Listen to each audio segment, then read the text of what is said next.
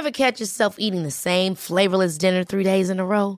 Dreaming of something better? Well, HelloFresh is your guilt free dream come true, baby. It's me, Keke Palmer.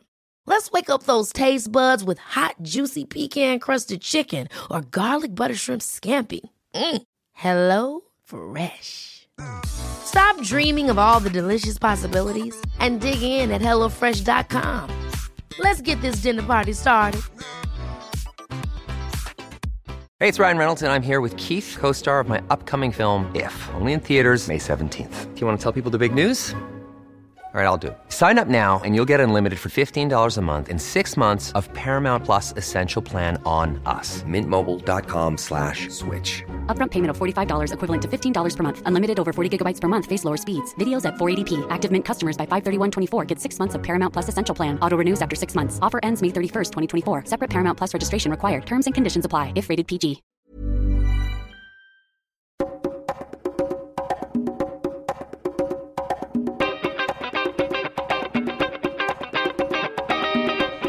Right, everyone. Welcome to Reconsider, where we don't do the thinking for you.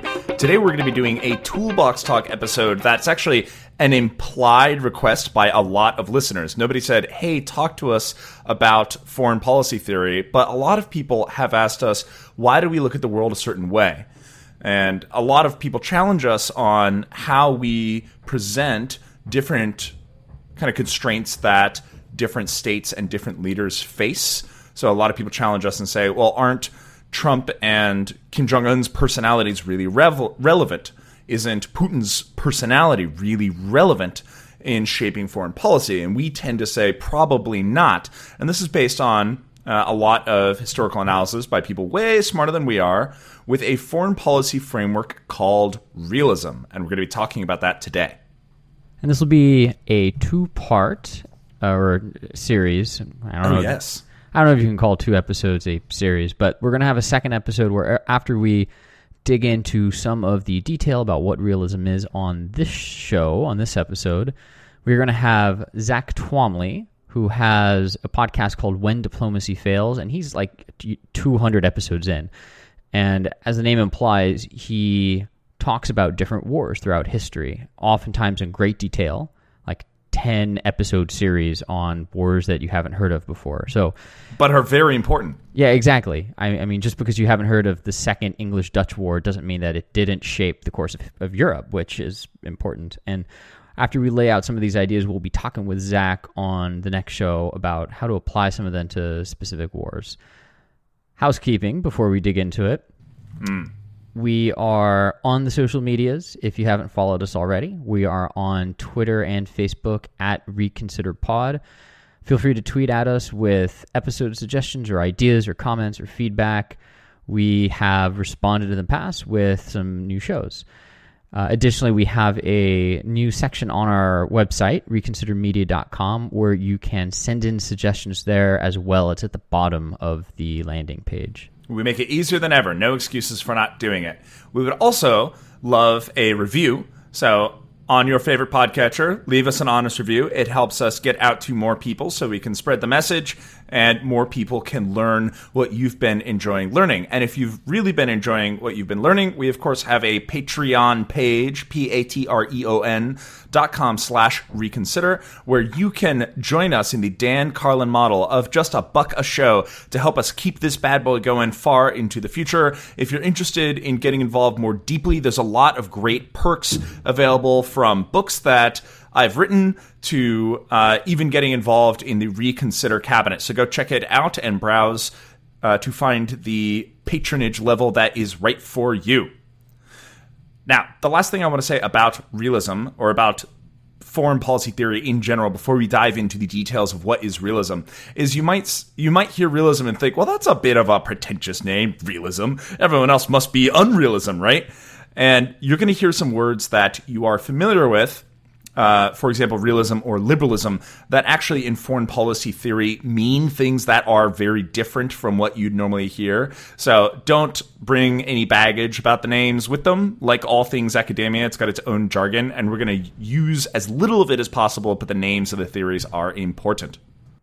So, realism is a, a school of thought that tries to explain how the world works or why it works in certain ways. In this sense, it is not prescriptive. And all that means is realism does not say you should do X because X is good. It says X causes Y because of some event. Unlike some schools of thought that suggest that you should pursue pursue one policy or another, realism is just trying to explain why things work a certain way. They they do. Realism is probably the dominant school of thought in the foreign policy wonk world, and specifically what it was originally designed to do, where it was designed after World War II, was to explain why do states go to war there must be some structural reasons why. It was essentially trying to use the same kind of rigor that is used for economics or other social behavioral theory to explain what are the forces about the international order that cause states to want to go to war versus states that will probably never go to war. For example, Canada and the United States. Probably not going to war anytime soon, and there are good reasons why. If it's correct it's actually a very useful framework to understand what's happening and can provide a lot of deeper insights about what forces are shaping states' actions, or at the very least, provide a different perspective with which to challenge your current interpretation of what's going on in the world and why. So, what are the core ideas of realism? Yeah, so there, there's a lot of different types of realism, and we'll get into some of that, but there's a couple of core ideas that are shared by all of them. One is that power relations, so how much power one state has versus another, these relative power relations between states influence the way they act, uh, both with one another and within the international system. However, you must analyze not only the power they have, but the constraints they face in exercising that power, but well, how they acquire that power and how they exercise it. So, in this framework, states are usually the central actors in international politics, especially in the modern world. When we talk about countries, we're talking about nationalities, we're talking about nation states. Sometimes that's not true. You look at non state actors, and that plays a greater role in the Middle East. But some of the the idea of relative power relations still applies. One of the core assumptions behind realism is that the international systems is anarchic. That is, nobody can enforce rules over other states. And so, for example, if we think of most within most countries there's police forces they enforce the law if you break the law there's a certain probability that you're going to get arrested and this allows the state to not be in a state of anarchy but in the international system, even though there are laws, there's no police force that has the power and authority to keep other states in line. And so what that means is ultimately at the end of the day, states are in anarchy and they behave as if they are in anarchy and they can ultimately only depend on themselves for their security and prosperity. There is some debate within the world of realism of the degree to which anarchy prevails totally or only partially in the international order. But this assumption is one of the things that sets it apart from other foreign policy approaches, for example, liberalism. Another core tenet is that states tend to follow their interests. So there's there's some debate within the world of realism how leaders of states interpret those interests and whether or not those perceptions influence the final outcome being observed, which is how that state acts. But essentially, the idea that the behavior that we end up witnessing are states attempting to achieve some sort of interests or imperatives if you believe that this is true, what it means is that the rhetoric you hear from leaders that is often very moral, very high, you know, highfalutin, and typically not about the state's self-interest, right? We don't say, "Oh, we're going to Iraq because we have this self-interest to do blah." It's like, "Oh, for freedom" and stuff like that. And you hear that all the time when states initiate conflict on each other or tr- attempt to use con- uh, threats of conflict to control each other, but ultimately they're pursuing their self-interest within this anarchic system. What that also means is that when states, powerful states, create institutions such as the United Nations or the WTO, what they're doing is they're actually trying to create institutions that better further their own self interest. And what they will do is they will attempt to use those institutions to change the behaviors of other states without having to explicitly threaten them. Um, free trade and other things are carrots that are used to try to control other states to be to act within the interest of the state that's providing the carrots or creating the institutions but at the end of the day, states are fundamentally insecure. People could do bad things to them because there's no police force protecting you. So the key foreign policy aim at the end of the day for a state is to accumulate power in order to more effectively pursue their interests, the base of which is not getting blown out of, you know, existence. These are called security imperatives. They states based on their position in the world have different imperatives that are all based around preserving their security. The other really interesting thing about this is that it means that as states develop the ability to project their power and better protect their interests, they develop a greater sphere of security concerns that stretches over more territory. And this actually causes them to seek even greater power to influence those events favorably. And this ultimately means that these states' attempts to expand their power to pursue their self interests run up against the interests of other states and run up against their attempts to secure themselves by developing power. And so if you look back on our episode on North Korea, our episodes on Russia, you're going to see us implicitly talking about this framework of mutual insecurity and clashes of security imperatives and clashes of behavior that each state takes to improve its security. At the end of the day, realists say this is the basis for why there is conflict between states. Right, although different kinds of realists will draw different conclusions based on pursuit of security interests and the constraints that they face. And again, we'll come to that in a little bit. Now, as we mentioned, this this core concept is the idea of anarchy. And if you live in a if you live in a country, there, you know, really isn't anarchy usually in most places. There certainly isn't in the US because if you do something wrong, your neighbor isn't going to come at you with a gun and usually seek retaliation. Usually, the violence that is imposed as punishment for certain types of actions is carried out by the state, by the sovereign. Now, in the international system, as Eric mentioned, there is no supra sovereign. After World War II, the UN was created with the idea that this could be a venue in which different states could work together, but ultimately there's really no enforcement mechanism at the UN. There are peacekeepers, and they get deployed here and there, but usually they're not particularly effective. And you know, the pre- predecessor of the UN, the League of Nations, essentially failed when Japan became very aggressive in the 1930s, and everyone said, "Okay, Japan, you can't do this," and they said, "All right, what are you going to do?" And no one did anything because each country didn't feel that they were being threatened enough to actually put their own people at stake.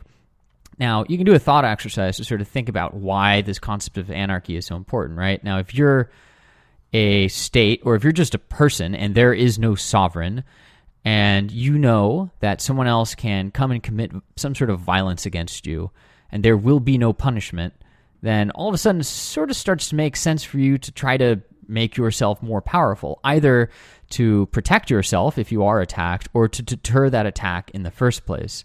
So maybe you start hoarding guns and maybe, you know, your neighbor sees you start hoarding guns, you start building up a greater greater cache of guns and sort of the situation begins to look a little bit more intense. Now, this this idea of anarchy has been sketched by different philosophers. Thomas Hobbes, who is a 17th century British philosopher, talks about anarchy in, in a really critical way. He describes it in like very highfalutin, eloquent terms and says, you know, it's the state of nature. But basically, what he's talking about is anarchy, a state in which there there is no hierarchy, there is no structure. And if you look at places in the world that are like this today, and there aren't a ton of them, but one is Papua New Guinea, and there's there is a state, but it's really effectively impotent in enforcing its rules. So you still have like a lot of tribal raids where one tribe or one small town will go to another and kill like five people and then they'll retaliate and this will go back and forth for generations and there's no way to stop it. So you can kind of map this individual perception of anarchy onto the international system. And so, one of the key assumptions in realism is that the tribe, that is the central organizing body of the international system, is the state. And the psychological principle underlying this is in group out group theory. So, in our neighborly example, your family is your in group, and neighborly families are out groups that could be threatening. When you are in a tribe, and this is a evolutionary psychology thing, you you join this tribe for safety. They're typically clan members. They have some genetic likelihood, you know, likeness to you, and that's your in group. And other tribes are the out group. Realism assumes that when people are in states, those states become the in group. And you agree this is our group, we're Americans, and other people are other people, and they're fundamentally threatening to us. Realism subscribes very much to this in group, out group theory, and thereby believes that some idea of perpetual world peace where everyone gets along and everyone's just going to be brothers in a global stage is actually impossible, or at least very, very unlikely. So it thinks that this state of tension between states is going to be constant. Now, this starts to change when one state becomes really, really super powerful in relation to other states. Remember, we talked about there's no police force. But what if one state is so powerful that it could be the police force? And why would it be the police force? Well, because its security interests have become so broad from its power that it actually wants to prevent other wars elsewhere because it doesn't want other countries taking over other countries and getting powerful. When this occurs, you have a state that becomes the hegemon or the leviathan. So it acts like that supranational state.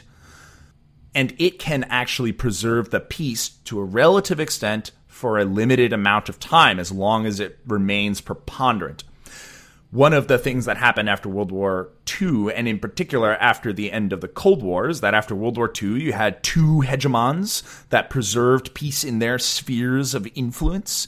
So you didn't have Europeans, you know, you didn't have NATO members going to war with each other, you didn't have Warsaw Pact members going to war with each other. And then after the Soviet Union fell, the United States became this hegemon and was able to maintain a certain level of peace because it had the interest and it had the power. Yeah, and you hear these phrases sometimes called like the Pax Americana, and before that it was the Pax Britannica and Pax Romana, and all of the this expression applied to different nations throughout history is this idea that a country has become so globally powerful or, or, you know within a circumscribed region of the world like with the roman empire that it's effectively able to decrease the rate and the scale of warfare. It doesn't mean war doesn't happen right? Because in 1991 fall of the Soviet Union, there's still the Iraq War, there's still the, the dissolution of, of Yugoslavia later in the 90s. But we didn't have any major wars that we saw in sort of the mid and uh, mid of the 20th century, middle of the 20th century, and some of the decades that followed. Eric, you mentioned this in group out group theory, and I think that that is pretty important to realism in a way that's not necessarily obvious because a lot of people think realism, realpolitik, and we'll be talking. They they think about analyzing resources and power and military strength and economic capability, and we'll talk a lot about that too. But a fundamental aspect of realism is who the in group is, right? I mean, you talked about family and then state and so on and so forth, but that means you can't really approach analysis between analysis of power between entities without understanding the identity of the states that are potentially going to go into conflict. So, in this sense, identity actually begins to matter a lot. I mean, if you identify with an, as an American, you can be almost any race, right? But there have been times in history where your identity is very circumscribed to an ethnicity or a nationality that has hundreds of years of history. So that adds a certain qualitative aspect to any sort of realist analysis, I think. Indeed, because you never really know what identities people feel most strongly about, right? Most Americans feel like they're sort of Americans first. And we tend to think, oh, it's other parts of the world where people identify first with their religion and fight over that, or identify with their ethnicity and fight over that. And it could happen here, maybe. However, the core idea is that you don't really know when someone's ethnicity, their ethnic identity or the religious identity is going to become stronger for them than their state identity until it actually happens. Uh, and so this is possibly one of the limitations of realism is that it tends not to see you know ethnic conflict within a single nation coming until it already occurs. And because people have different identities at the same time that are not just their nation state, um, it actually means that the waters get muddied a little bit. However, a realist would say, yes, we don't model it as well as it could be modeled, but the principles are the same. This is still a realist world that we're dealing with. So we're talking about realism as one form of international relations theory, but what else is there?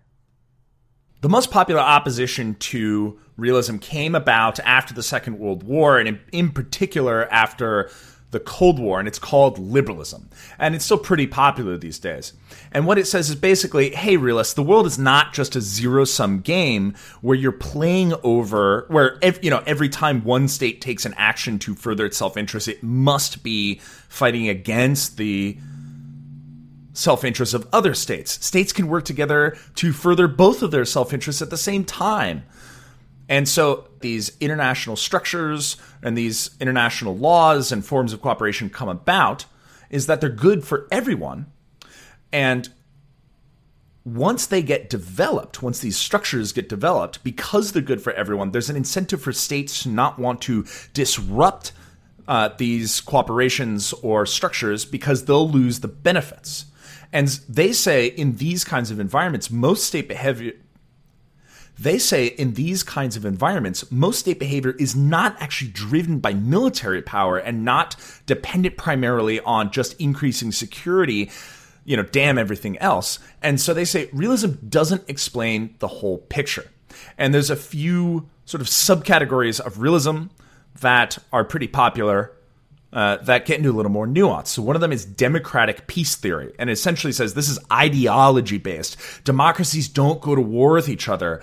You know, we understand that democracy is good and that everyone has human value, everyone is equal, and we're not going to go to war with other countries that believe that, that treat their people the right way, and that respect other nations the way that we would.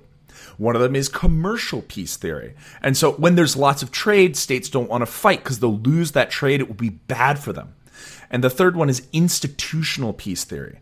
And it says when state structures create mutual benefit, so think perhaps the World Trade Organization, and absolute gains for everyone, states won't want to upset them.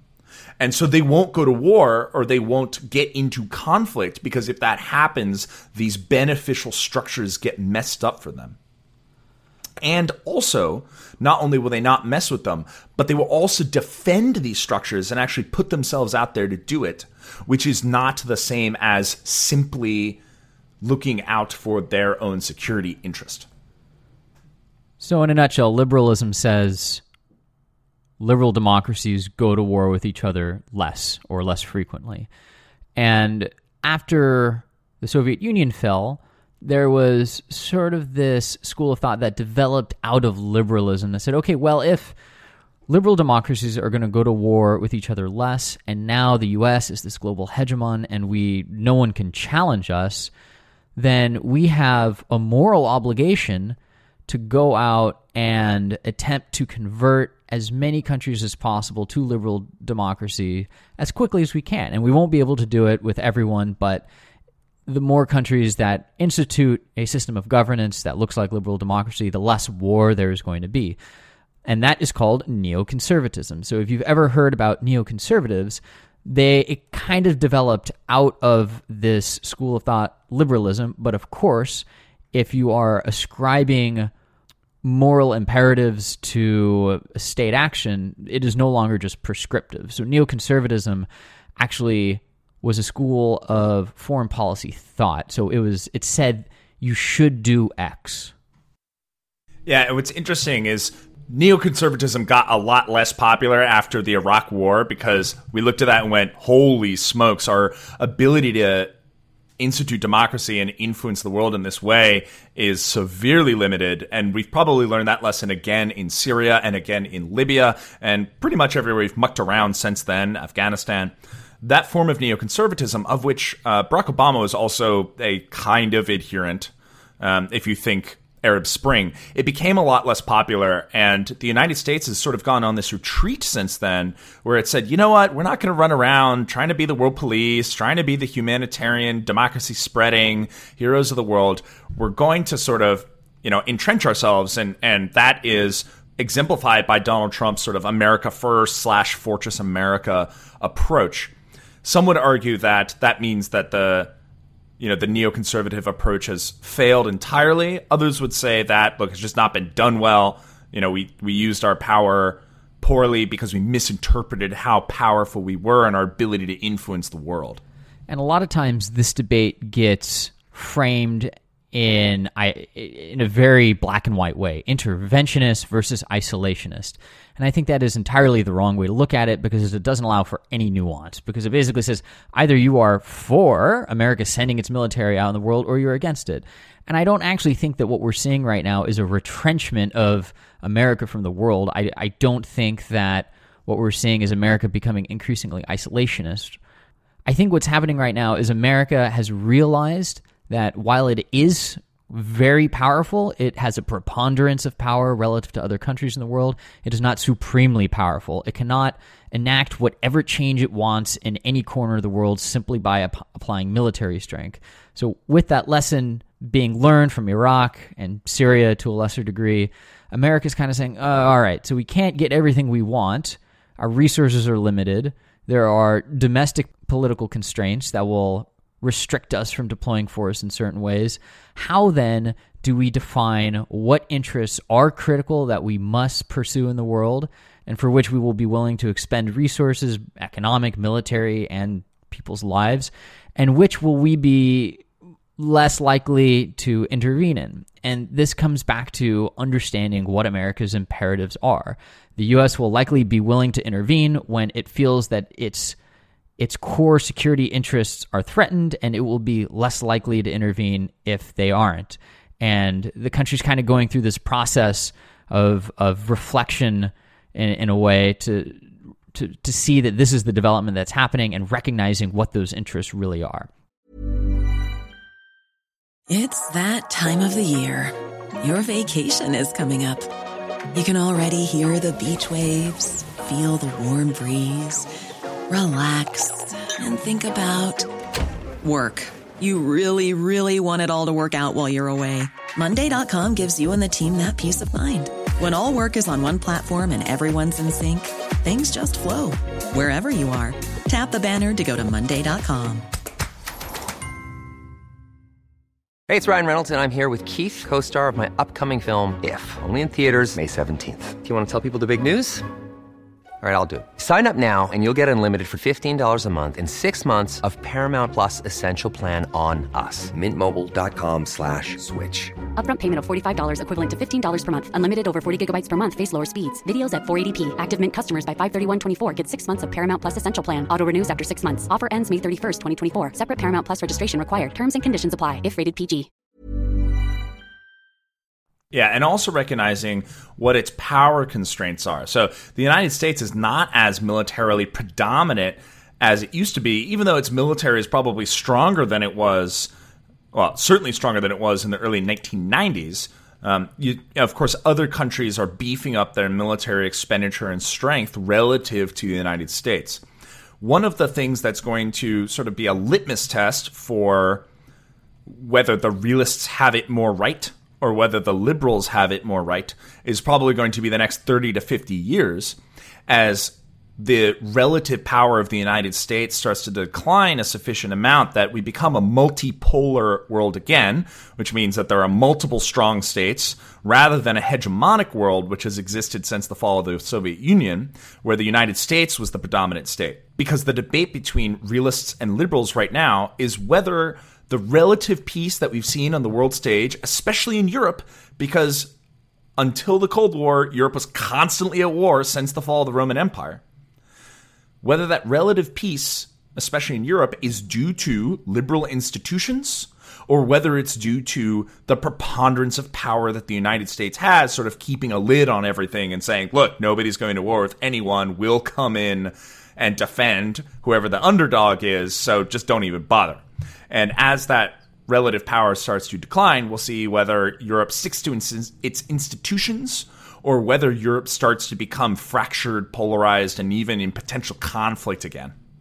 So, what are some other schools of thought just before we dig down more into realism? Well, we met, we've mentioned liberalism, we've discussed that. There's a there there is a school of thought called constructivism, and what constructivists say is that a society constructs its identity in certain ways, and how it constructs its identity will influence how it acts in the world because identity impacts how a society perceives risks, how it perceives the nature of the global order, and therefore how it will act within that global order.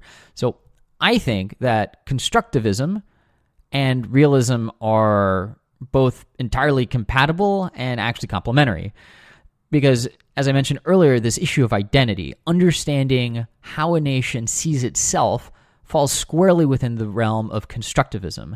And that is part and parcel with an analysis of relative power. So once you know what resources two countries have with one another, if you can better understand how they perceive their own identity in relation to the other state, you'll have a better sense of how they will perceive access to their own resources. Where did realism come from? Well, it's probably the oldest foreign policy theory ever.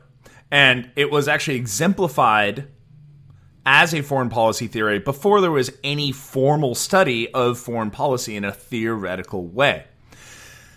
The first realist thinker that we're aware of, uh, who actually wrote stuff down, is this guy called Thucydides. And he wrote this book called The History of the Peloponnesian War.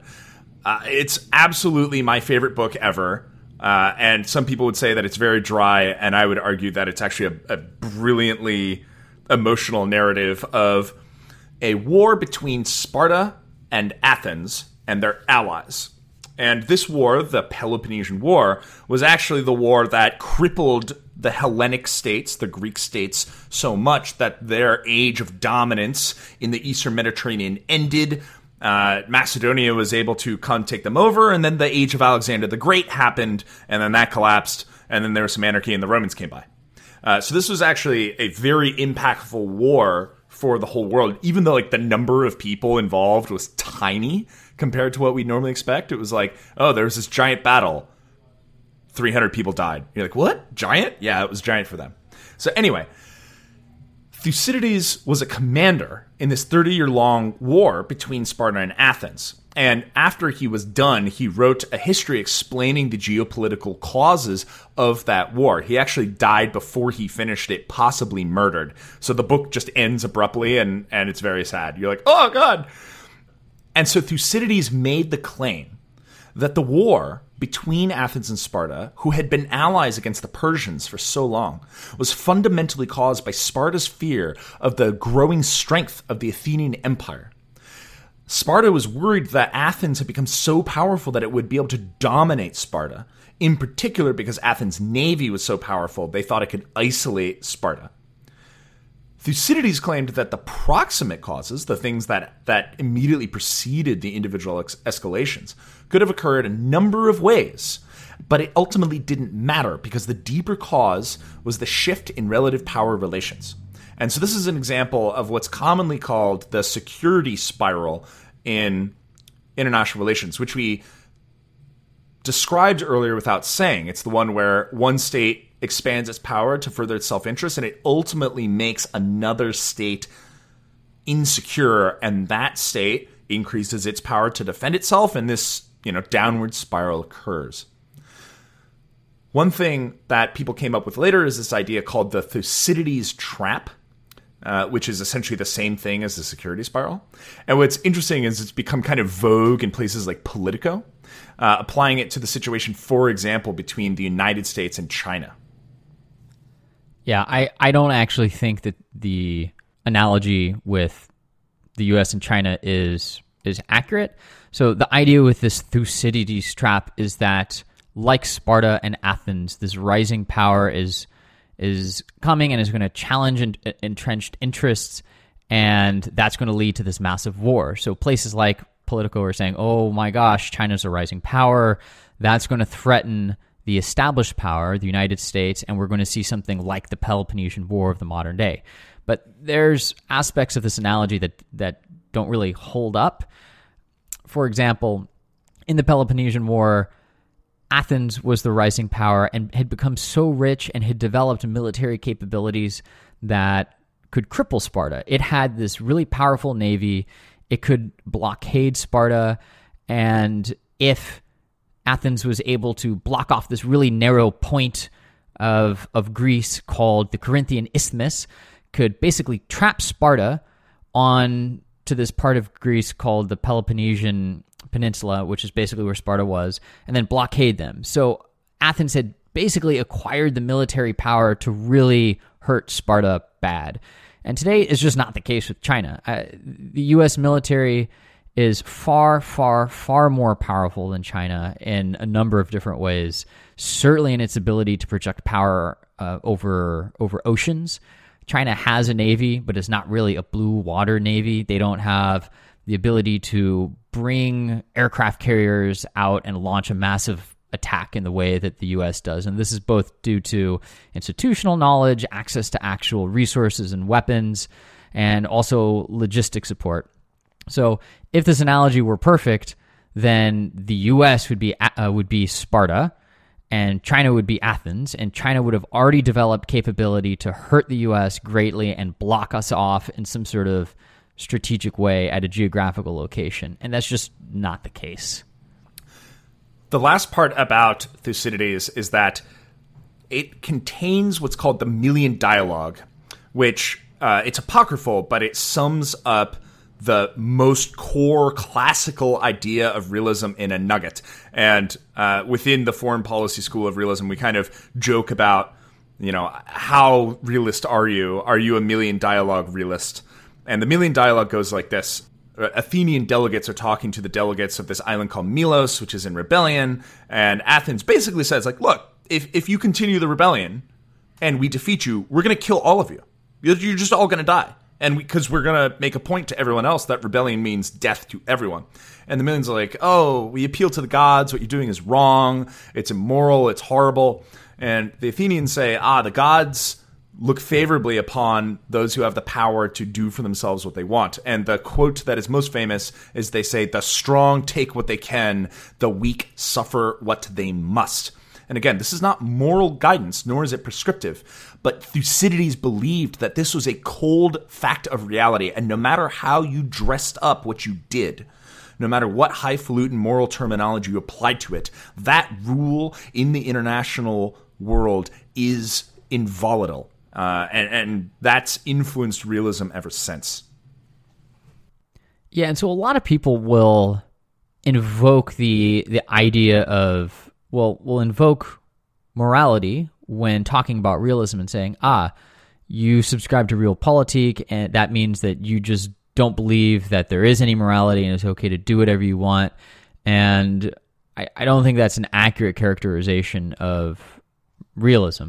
Again, realism is descriptive. It's trying it's trying to understand why things happen. And in the process of trying to understand why things happen, it kind of recognizes that in interstate actions, morality just doesn't apply. Certainly not the same way as it does in day to day circumstances. Again, because in day to day circumstances, there is a sovereign with a monopoly on violence that can force people to behave certain ways and protect them in, in ways that actually allow for better relations with your neighbors and so on and so forth. Yeah, this explanation, Xander, sounds like it's relevant to another very famous book about realism. Which one are you talking about, Eric? I'm talking about The Prince by Machiavelli. And so people often hear Machiavelli and they think, ooh, being Machiavellian, that's really bad. Ooh.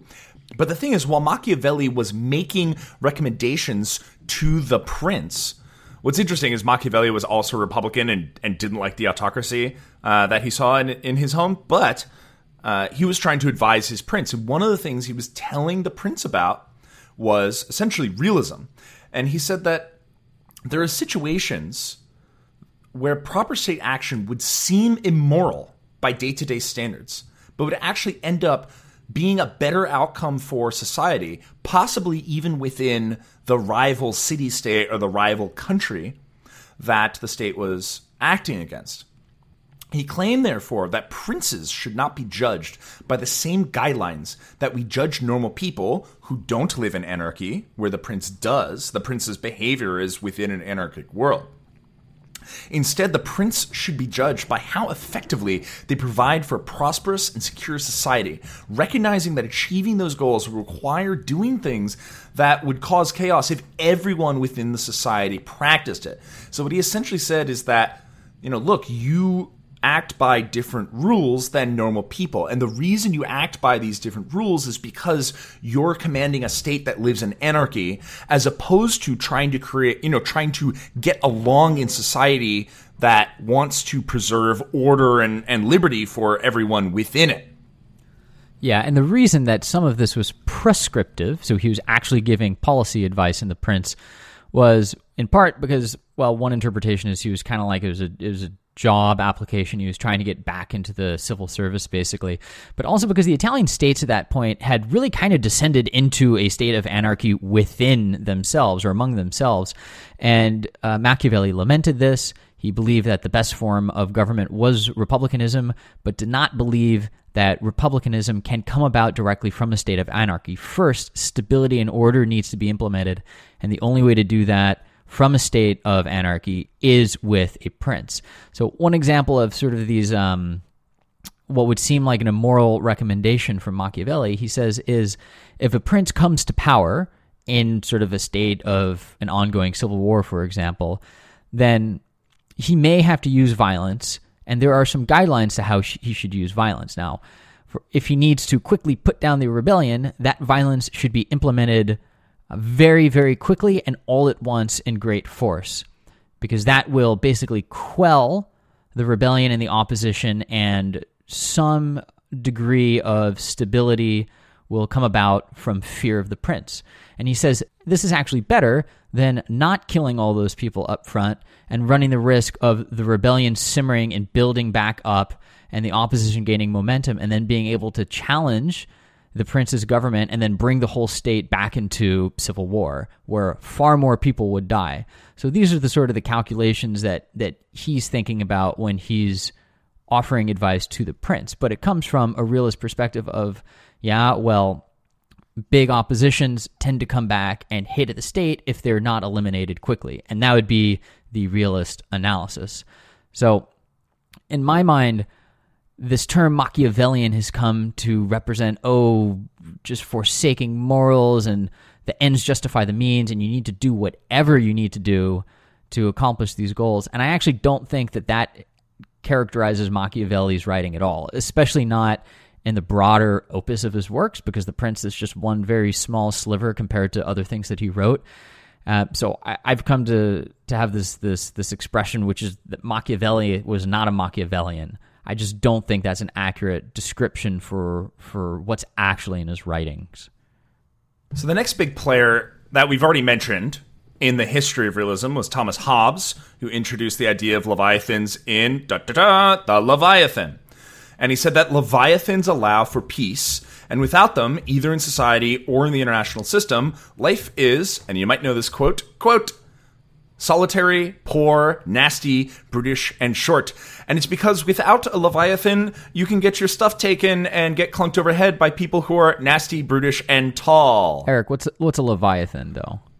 A Leviathan, so it comes from the mythical Leviathan, who's this giant beast who lives in the ocean and, you know, in a certain part. And the Leviathan is so powerful compared to everyone else that you don't mess with him. He can do whatever he wants. He has a massive preponderance of power. Uh, and Hobbes purposefully used the term Leviathan to invoke this thing that people might think is horrible, but that he would say that the Leviathan, if that power is used wisely, actually makes life much better for everyone because what it does is it uses its power to stamp out bad actors uh, and keep them from doing bad, you know, keep those nasty, brutish, tall people from clunking over the head and taking all of your stuff. And so Hobbes believed that the Leviathan justified the existence of a state with you know a police force and a monopoly on power within a single state to be able to act for the good of everyone because without it life is nasty british and short Yeah, so you can think of Leviathan as just a synonym for sovereign or government that has control over some sort of country.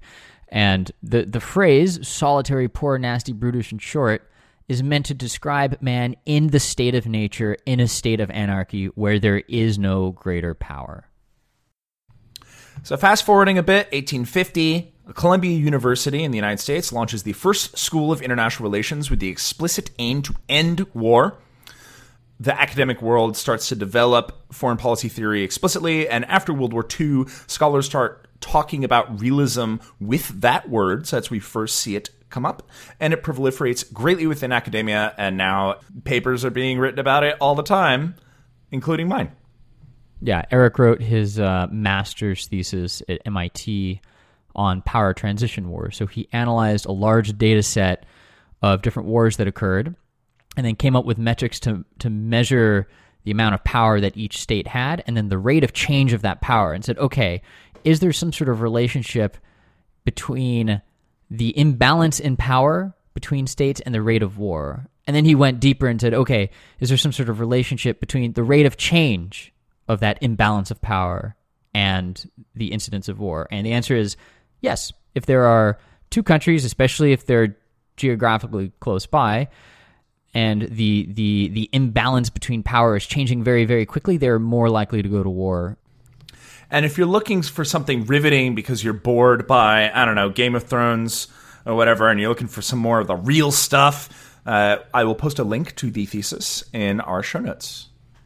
It's actually really worth reading. It's a, it's a great read. Um, so we mentioned earlier that there are different types of realism, and now we want to kind of break apart what those categories are. So the first is called classical realism, and as the name implies, it's referring to this classical period. So we talked about Thucydides. Classical realism is kind of really harkening back to the original writers, the ancients, and maybe to a lesser degree Hob, Hobbes. Um, and the problem with the term is that it came to include so many different authors that there wasn't really a coherent definition anymore. So the term classical realism isn't really used much anymore today, and it's been replaced with neoclassical realism, which we'll get to in a minute. One of the other popular subschools is liberal realism or the English school. Uh, and it says that the world is anarchical, but people are able to find means other than direct coercive of power to ensure their security. This includes setting up agreed to norms and using collective power to hold others accountable. So it says, yep, still anarchy, still security issues, but sometimes states will figure out that they can work together in order to further their joint security interests. And this is actually more sophisticated and nuanced than merely having alliances, which is something that uh, there's all schools of realism attempt to account for. You know, nobody pretends they don't exist. Um, but that you know, states, for example, will develop things like the WTO or international law, which they will defend in order to further their self interests. One of the big ones is neorealism or structural realism. And so it was an attempt to evolve classical realism to focus uh, on this greater international system. Um, that there's this dynamic system going on with states kind of bumping around, interacting with each other. Um, and it says, much like Machiavelli's The Prince, that states act very differently from individuals, and thus sovereign leaders act differently from how they would act as regular citizens. It specifically talks about many of the constraints that the international system puts on different countries.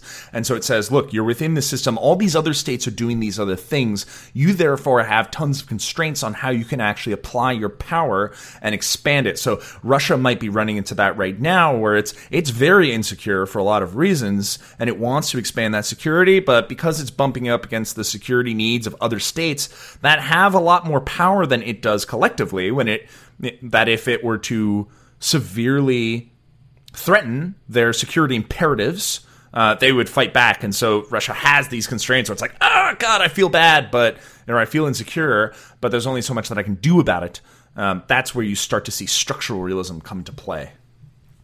So then there are these two called offensive realism and defensive realism. And sort of the, the key difference in assumptions is how severe anarchy is assumed to be in the international system. In offensive realism, it assumes that anarchy is very severe in the international system, and they call it Hobbesian, so referring to Thomas Hobbes and the idea of Leviathan.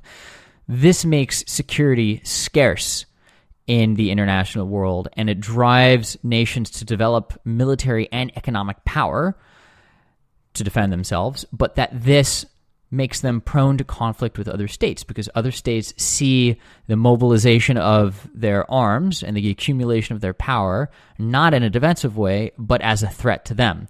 So while that accumulation of power may often start with a defensive motive, it often uh, turns into an offensive campaign waged in the name of of defending themselves, and this happens because anarchy is severe. Defensive realism says that anarchy exists, but is not really that extreme. Security actually exists between states, it's fairly abundant, and this makes, makes states less prone to conflict. So, states will go to war then when the prevailing methods of waging war favor this offensive approach. So, if you know you don't really want to go to war but the only way that you can defend yourself if your enemy develops some sort of military capability is striking first defensive realists will say this is this is the case in which we will see states go to war. And so those depend a lot on technology. And so one of the things they say is for example let's say like you developed how to build a stone wall but nobody's developed how to build a really good catapult to take down the stone wall. Then security is preponderant because you just have to build these walls and people can't really get through. So think, for example, the Great Wall of China. But then, oh, someone develops the catapult and you can just smash through them. And they've also developed these, you know, light troops who can run through the wall really fast and throw some missiles and, and take out your soft, chewy you know people inside then it becomes more offensive because your walls don't work anymore. So you can think for example of world war one. Everyone thought it was going to be offensive and fast but then trench warfare took over because the technology at the time favored it so it became very defensive and that's why it dragged on so long. And you're going to have scholars debating this stuff left and right forever. Uh, this is actually a good opportunity for a disclaimer for those scholars who are listening going what? That doesn't ah, that doesn't fully explain it. Uh, I must say it, we can't fully explain any of these in a few sentences. And there's also the no true Scotsman problem, where a bunch of people say, well, true offensive realism would say blah, blah, blah. Uh, but there is no true Scotsman. Scholars are debating, you know, what is the right way to look at each, you know, the world through each of these lenses all the time. They're not a unified front. So we're just we're just estimating what what they say here. Yeah, and there's a lot of criticism of offensive and defensive realism that we won't get into. But this other school of thought, neoclassical realism, tries to answer some of those critiques. So this is a newer wave. It's very much predicated on classical realism, but it tries to be a little bit more specific and doesn't depend on this varied body of historical work that can be kind of vague and, and like a precise predictive model. So neoclassical realism tries to bake in the effects of domestic politics and domestic identity and and say that okay the the imbalance of power in the international system is the first thing that you need to look at. Understand the resources and capabilities that states have at their disposal and the constraints they face because that will take a lot of options off the table. However the next thing you need to know is how a particular country perceives those constraints. So, this is where I think constructivism fits into the neoclassical realist model really well. Because if, you, you're going to try to understand how leaders perceive their own country's capabilities and constraints, you need to kind of understand that the nature of that country's identity, how that society sees itself. So there's sort of this intervening variable, which is a bunch of domestic stuff. And if you bake in the constraints and capabilities that you take from the international system and everything with power, and then you look at identity and how people perceive things domestically, then you can get a better sense of the outcome, which is state action. Yeah. I think it brings up the really interesting point that you can predict how states will behave and you can predict outcomes. And states will always act with the hope that they're going to be successful, but in any conflict, 50% of the time you fail. Now, sometimes you just get conflict thrust on you and you don't really have a choice. You know, think Poland in World War II. But often, states will launch wars or attempt conflict uh, and they will just fail miserably. And you might think, what the heck were they thinking? And, that, and that's where we talk about miscalculations, where states are within these constraints, but the state you know, either just the leader or the leader, more likely the leader plus all of their advisors and, and people like that, grossly miscalculate the capabilities of other states or miscalculate the other state's security imperatives. So they'll do something that provokes a state by mistake. So, for example, in the Korean War, General MacArthur didn't think that moving close to the Yalu River would provoke the Chinese and didn't think that the Chinese were all that powerful anyway. Whereas Eisenhower was pretty sure, mm, yeah, no, this is they don't do that, uh, and was actually really ticked when he did it. So we MacArthur personally did have a miscalculation about how the Chinese would react, and then the United States got its butt kicked um, and didn't win the Korean War, just brought it back to antebellum status quo. Uh, and so those miscalculations are legitimate and important parts of you know world history and and looking to the future that that are important and can't be ignored. So if you end up going back to some of our previous episodes about hey what's going on with this country or between these two countries you'll you'll hear much of this framework implied within how we're talking about it. And hopefully hearing a little bit more about realism helps you understand the way that we're looking at the world because Uh, while it isn't a bias of ours in the sense of a cognitive bias, it is the lens through which we look at it. And it informs how we anticipate things are going to happen or explain why we believe things happened the way that they did. There are a few other key takeaways that you can use when you go beyond the podcast and look at events throughout the world. And so you see a country acting a certain way and you think it's strange or frightening or problematic. And when you're trying to understand why that country is acting the way it is, here's a question you can ask first. What are its core security objectives? What are its security imperatives? Things that it must secure in order to feel like it's not going to be obliterated. And then ask, once you've defined these, what are the constraints that they face in achieving those objectives that don't allow them to do whatever they want in order to try to get them? So I think this is one way to have a reconsider moment the next time you get into a discussion about foreign policy, right? Take a pause when the next person, the next time someone says to you, oh, leader X said this thing and that is going to impact everything in the world and think, you know, does leader X is, is does is what they're saying lining up with what that state must achieve in order to be secure?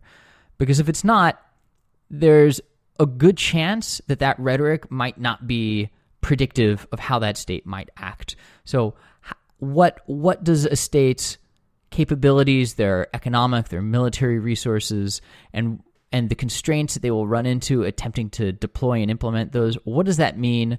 What does that mean for the future? I think the other interesting question that we can ask ourselves about the long term is that people are going to give you predictions about whether certain countries are going to go to war and whether peace is going to be something that prevails in the long term, right? Some people are really big into predicting doom and gloom, whereas other people are big into predicting that there's going to be a relative peace for the very long term. And to break down these different predictions and decide, you know, who's onto something and who seems full of it, we can use theoretical frameworks just like we do anything else.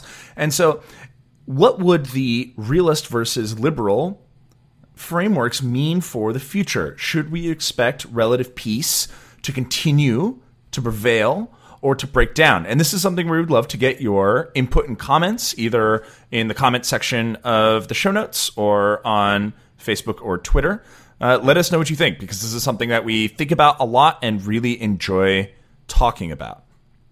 And that wraps up the theory.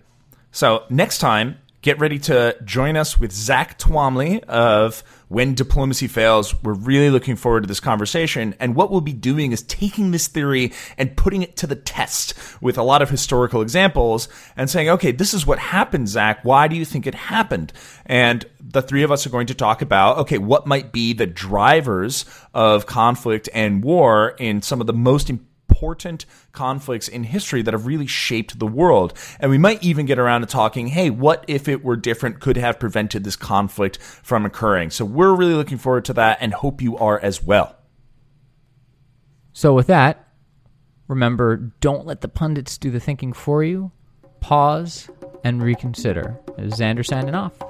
And this is Eric signing off. See you next time with Zach.